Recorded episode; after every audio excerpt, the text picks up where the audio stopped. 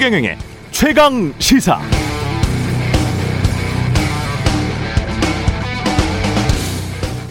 네, 지난 주말에도 진짜 더웠죠. 지구가 정말 아픈 것 같기도 합니다. 코로나19 이전에도 호주에서는 큰 산불이 수개월 동안 계속돼서 우리 국토 면적에 해당하는 천만 헥타가 넘는 대지를 태워버렸고 수억 마리의 동물들이 화재로 죽거나 서식지를 옮겨야 했습니다. 올해도 중국에서는 기이할 만한 폭우가 내려서 대홍수가 발생했고 미국과 캐나다, 러시아 북극권의 시베리아에서도 40도가 넘는 더위와 함께 대형 산불이 일어났습니다. 기후 위기, 바이러스의 창궐도 전 지구적인 현상, 국가 간, 기업 간, 개인 간 빈부 격차의 심화도 전 지구적으로 진행되고 있습니다.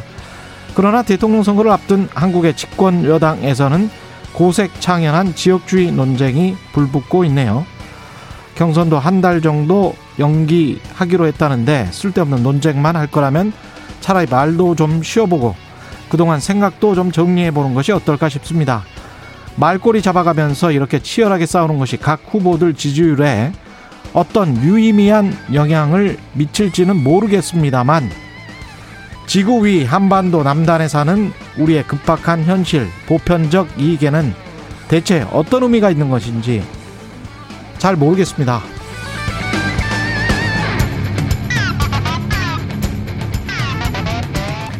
네, 안녕하십니까. 7월 26일 세상에 이익이 되는 방송 최경련의 최강시사 출발합니다. 저는 KBS 최경련 기자고요. 최경령의 최강 시사 유튜브에 검색하시면 실시간 방송 보실 수 있습니다. 문자 참여는 짧은 문자 50원, 긴 문자 100원이 드는 샵 9730 무료인 콩 어플 또는 유튜브에 의견 보내 주시기 바랍니다. 이제 일라디오 콩에서도 보이는 라디오로 들을 수 있습니다. 콩 앱 켜시고 일라디오 채널 화면 하단에 캠코더 마크 누르면 일라디오 생방송 보이는 라디오로 보실 수 있습니다. 오늘 1부에서는 김부겸 국무총리와 주요 현안에 대한 입장 들어보고요. 2부에서는 최고의 정치 더불어민주당 강훈식 의원, 국민의힘 성일종 의원 만납니다.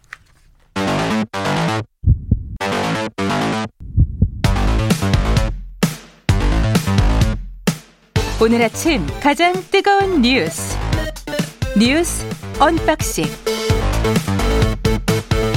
네, 뉴스 unboxing 시작합니다. 민동기 기자, 김민아 시사평론가 나와 있습니다. 안녕하십니까? 안녕하세요. 예, 내일부터 비수도권 거리두기도 3단계가 되나요? 3단계 돌입을 합니다. 예. 8월 8일까지고요. 어, 원래는 그 실질적으로 3단계 상향 기준에 진입한 지역은 경남, 강원, 대전, 제주, 부산 정도인데 유행 확산 저지를 위해서 일과의 3단계 상향을 결정을 했습니다. 다만 그 확진자와 이동량이 적은 인구 10만 명 이하의 시군 지역 있지 않습니까? 이 지역 같은 경우에는 지자체에서 자율적으로 정하도록 했는데요. 거리두기 3단계가 되면은 4인까지만 사적 모임이 가능하고요. 뭐 행사와 집회, 결혼식, 장례식은 49인까지 참석이 가능합니다. 예. 유흥시설, 식당, 카페 등은 밤 10시까지만 운영이 되고요. 그리고 휴가철을 고려한 추가 방역 조처들도 시행이 됐는데 사람이 많은 공원과 휴양지, 해수욕장 등에서는 야간 음주가 금지가 됩니다. 그리고 숙박시설 같은 경우에는 전 객실에 4분의 3만 운영이 가능하고요. 동거 가족을 빼고는 4인까지만 숙박이 가능합니다.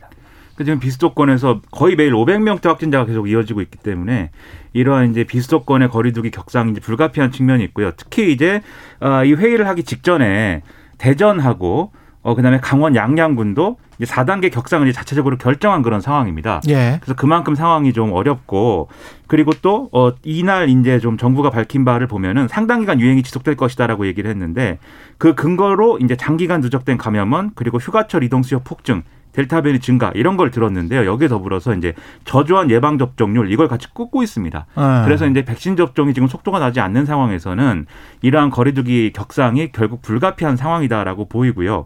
이게 더 중요한 게 사실 확진자 수가 계속 늘어나고 있는데 여기에 이제 비례해서 아무래도 분모가 늘어나면 분자도 늘어나는 것이기 때문에 중증 환자 같이 늘어나고 있거든요.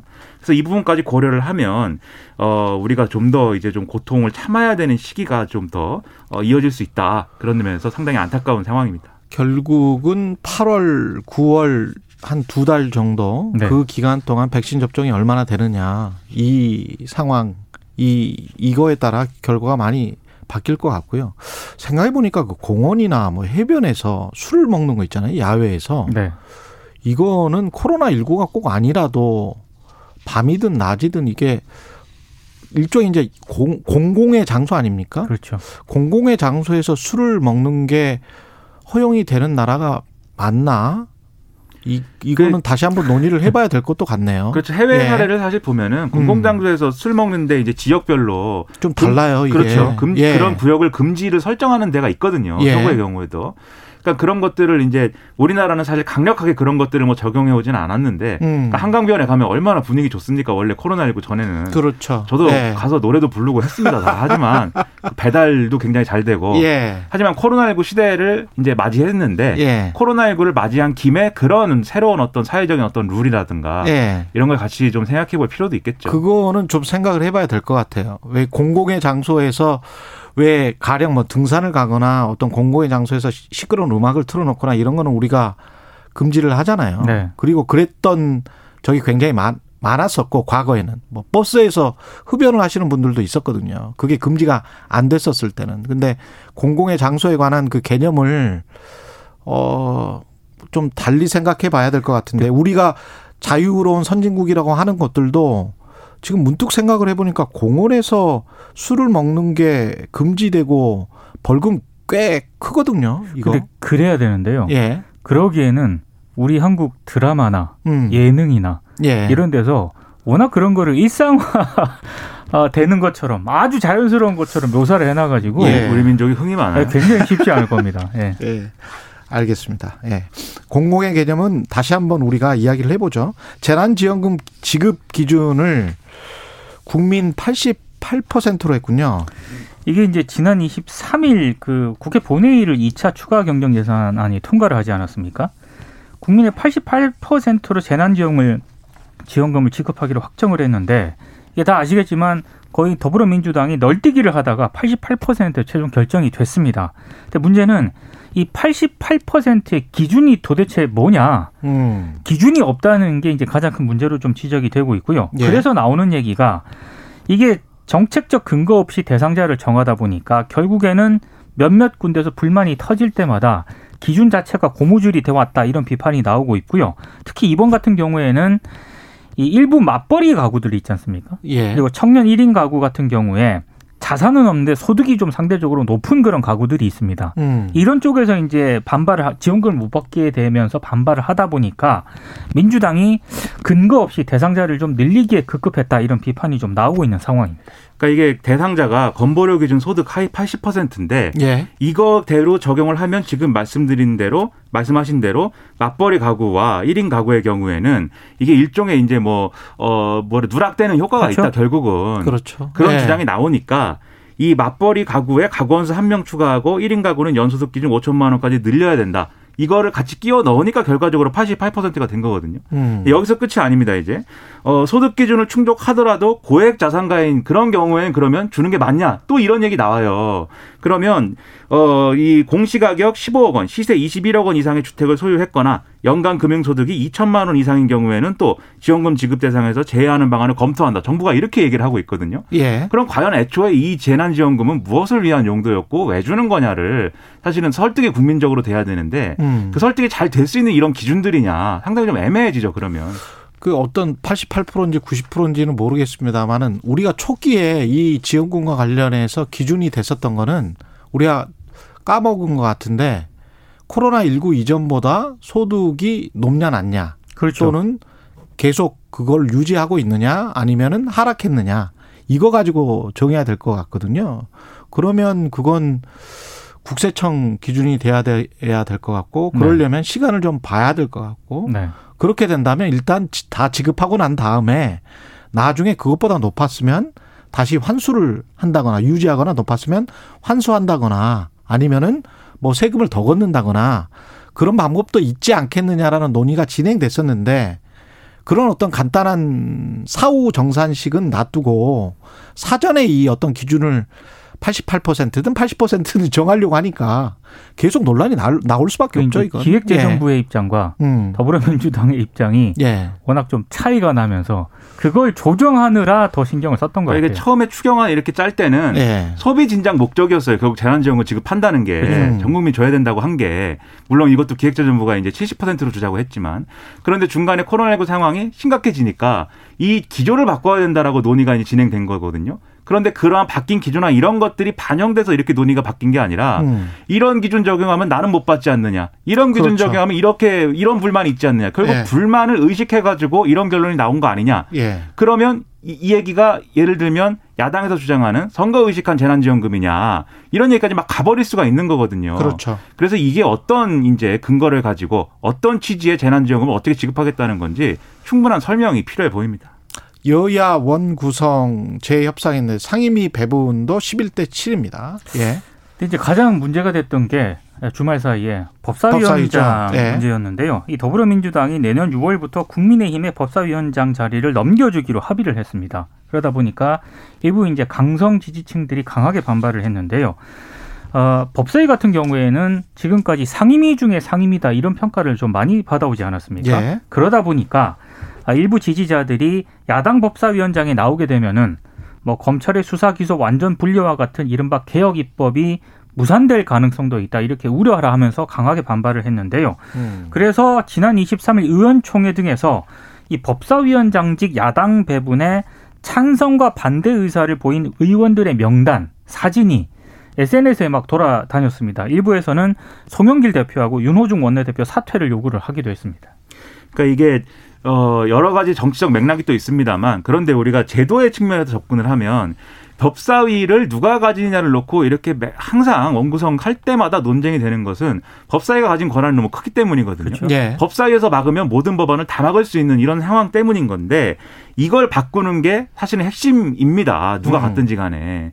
근데 이번에 이제 일부 그러한 이제 조항의 어떤 뭐 개정이나 이런 것들을 합의를 했어요. 그래서 어 이 법사위 기능은 체계 자구 심사로 엄격히 제한한다. 그리고 법사위로 넘어온 법안이 본회의에 부의되기까지 기간은 120에서 60일로 단축한다. 이걸 합의를 했지만 이것도 사실은 좀 부족한 측면이 있거든요. 그렇죠. 뭔가 체계 잡고 심사인지는 예. 애매한 부분이 있고 원래도 그렇게 하게 돼 있기 때문에 예. 더 엄격히 하자 뭐 이렇게 한 거니까. 예. 그래서 이런 부분이 변화됐다라는 걸 충분히 또 합의를 해가야 되는데 음. 이런 합의가 사실은 지켜질지도 잘 의문인 상황에서 야당이 이제 법사위를 갖게 되니까 예. 거기서 화를 내고 있는 것 같습니다. 그런데 이게 그렇다고 해서 지금과 같은 예, 지금 뭐 11대 7이라고 7로 나누는 거지만 18개 예. 상임위원장을 여당이 다 갖고 가는 것도 사실은 여러모로 이 어떤 협치의 원리에도 맞지 않고 또 정치적인 효과나 이런 것에 있어서도 사실은 부정적 측면이 큰 거거든요.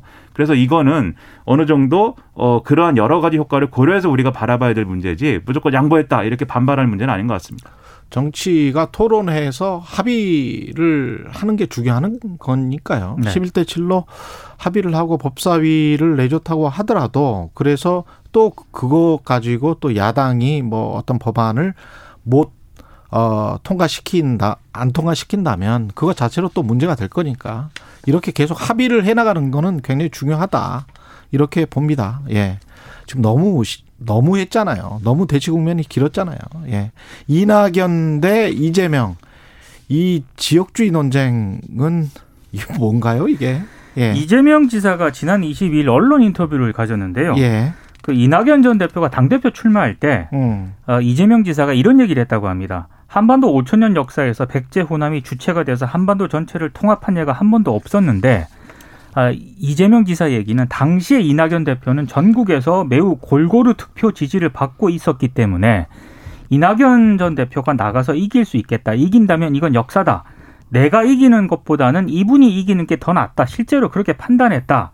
이렇게 얘기를 했고요. 예. 이어서 내그 이후로 지지율이 좀 많이 떨어지지 않았느냐. 어. 지금은 우리가 이기는 게 중요한 상황이 됐고 예. 현실적으로 이길 카드는 제일 중요한 게 확장력이다. 예. 그러면 아, 전국에서 골고루 득표받을 수 있는 후보이고 좀 더 받을 수 있는 게 자신이라고 생각한다. 이렇게 얘기를 했는데 이런 어떤 그 이재명 지사 인터뷰 내용에 대해서 이낙연 전 대표가 이게 지역주다, 지역주의다. 배재정 대변인이 논평을 냈습니다. 음. 이건 호남 불가론을 펼쳐서 지역 감정을 조장했다라고 이제 주장을 하면서 이게 주말 내내 좀 논란이 된 상황입니다. 그러니까 제가 볼 때는 이재명 지사의 이 인터뷰에 이제 말 자체도 있지만 그 전에 질문이 뭐였냐를 봐야 되는데 음. 그 전까지는 사실은 탄핵 얘기 그 얘기 하고 있었거든요. 그렇죠. 노무현 예. 전 대통령 탄핵 때 이낙연 음. 대표 무슨 역할을 했느냐 음. 이 얘기를 하다가 아 그러면 이낙연 후보 약점이 많은 후보란 얘기냐라고 물어보니까 갑자기 이 얘기를 하는 거예요. 호남 호남 예. 후보다라는 얘기를 하는 거예요. 예. 그런 걸 볼 때 이재명 지사도 사실은 음. 호남 후보가 약점이고 그것이 경쟁력의 저하 요인이다라는 얘기를 하고 싶어 하는 게 제가 볼 때는 맞습니다. 그 뉘앙스가 있었다. 그렇죠. 그런데 태생적 약점이 있다라는 뉘앙스. 그렇죠. 그리고 예. 자신은 그 약점이 없기 때문에 확장력이 있다.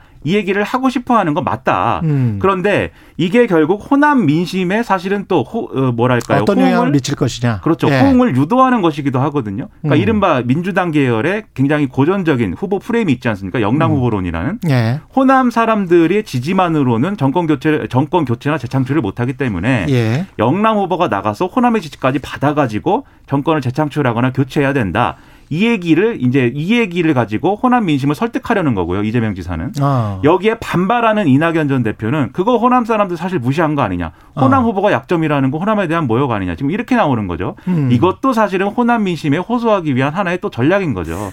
그 사실은 이 두 가지가 지금 부딪히고 있는 국면을 우리가 보고 있는 건데 음. 사실 여당의 경선이기 때문에 어쩔 수 없는 부분이 있지만 좀 미래적인 걸 가지고 얘기하면 안 되겠는가 이런 아쉬움이 있는 게 사실입니다. 제가 봤을 때 지나치게 호남 쪽에 방점을 찍고 있는 건좀 문제가 있는 것 같아요. 그렇죠. 그러니까 어, 이재명 지사 얘기를 들어보면 결국에는 본인이 강조하고 싶었던 그 포인트는 예. 음. 어, 과거에는 이낙연 전 대표가 지지율이 높았는데 지금은 내가 당신보다 지지율이 더 높다. 여기에 이제 무게 중심이 좀 쏠려 있는 것 같은데 어. 그 맥락상 이제 앞에 이제 호남이라는 쪽에 방점을 찍다 보니까 어. 여기서 이제 지역주의 논쟁이 왔다 갔다 하는 것 같습니다. 그러니까 지지율이 떨어진 이유는 여러 가지로 얘기할 수 있지 않습니까? 당신은 예. 사면 얘기를 했다라든지 그렇죠. 또는 리더십이 너무 온건하다든지 어. 고구마라든지 시원시원하지 않다든지 이런 얘기 다 할 수 있는데 갑자기 하는 얘기가 백제 얘기부터 이제 시작을 하니까 네. 이게 이런 빌미가 되는 거죠 지역주의 논쟁에 아쉬운 부분입니다. 알겠습니다. 뉴스 unboxing 민동기 기자 김민아 시사평론가였습니다. 고맙습니다. 고맙습니다. KBS 라디오 최경영의 최강시사 듣고 계신 지금 시각 7시 37분입니다.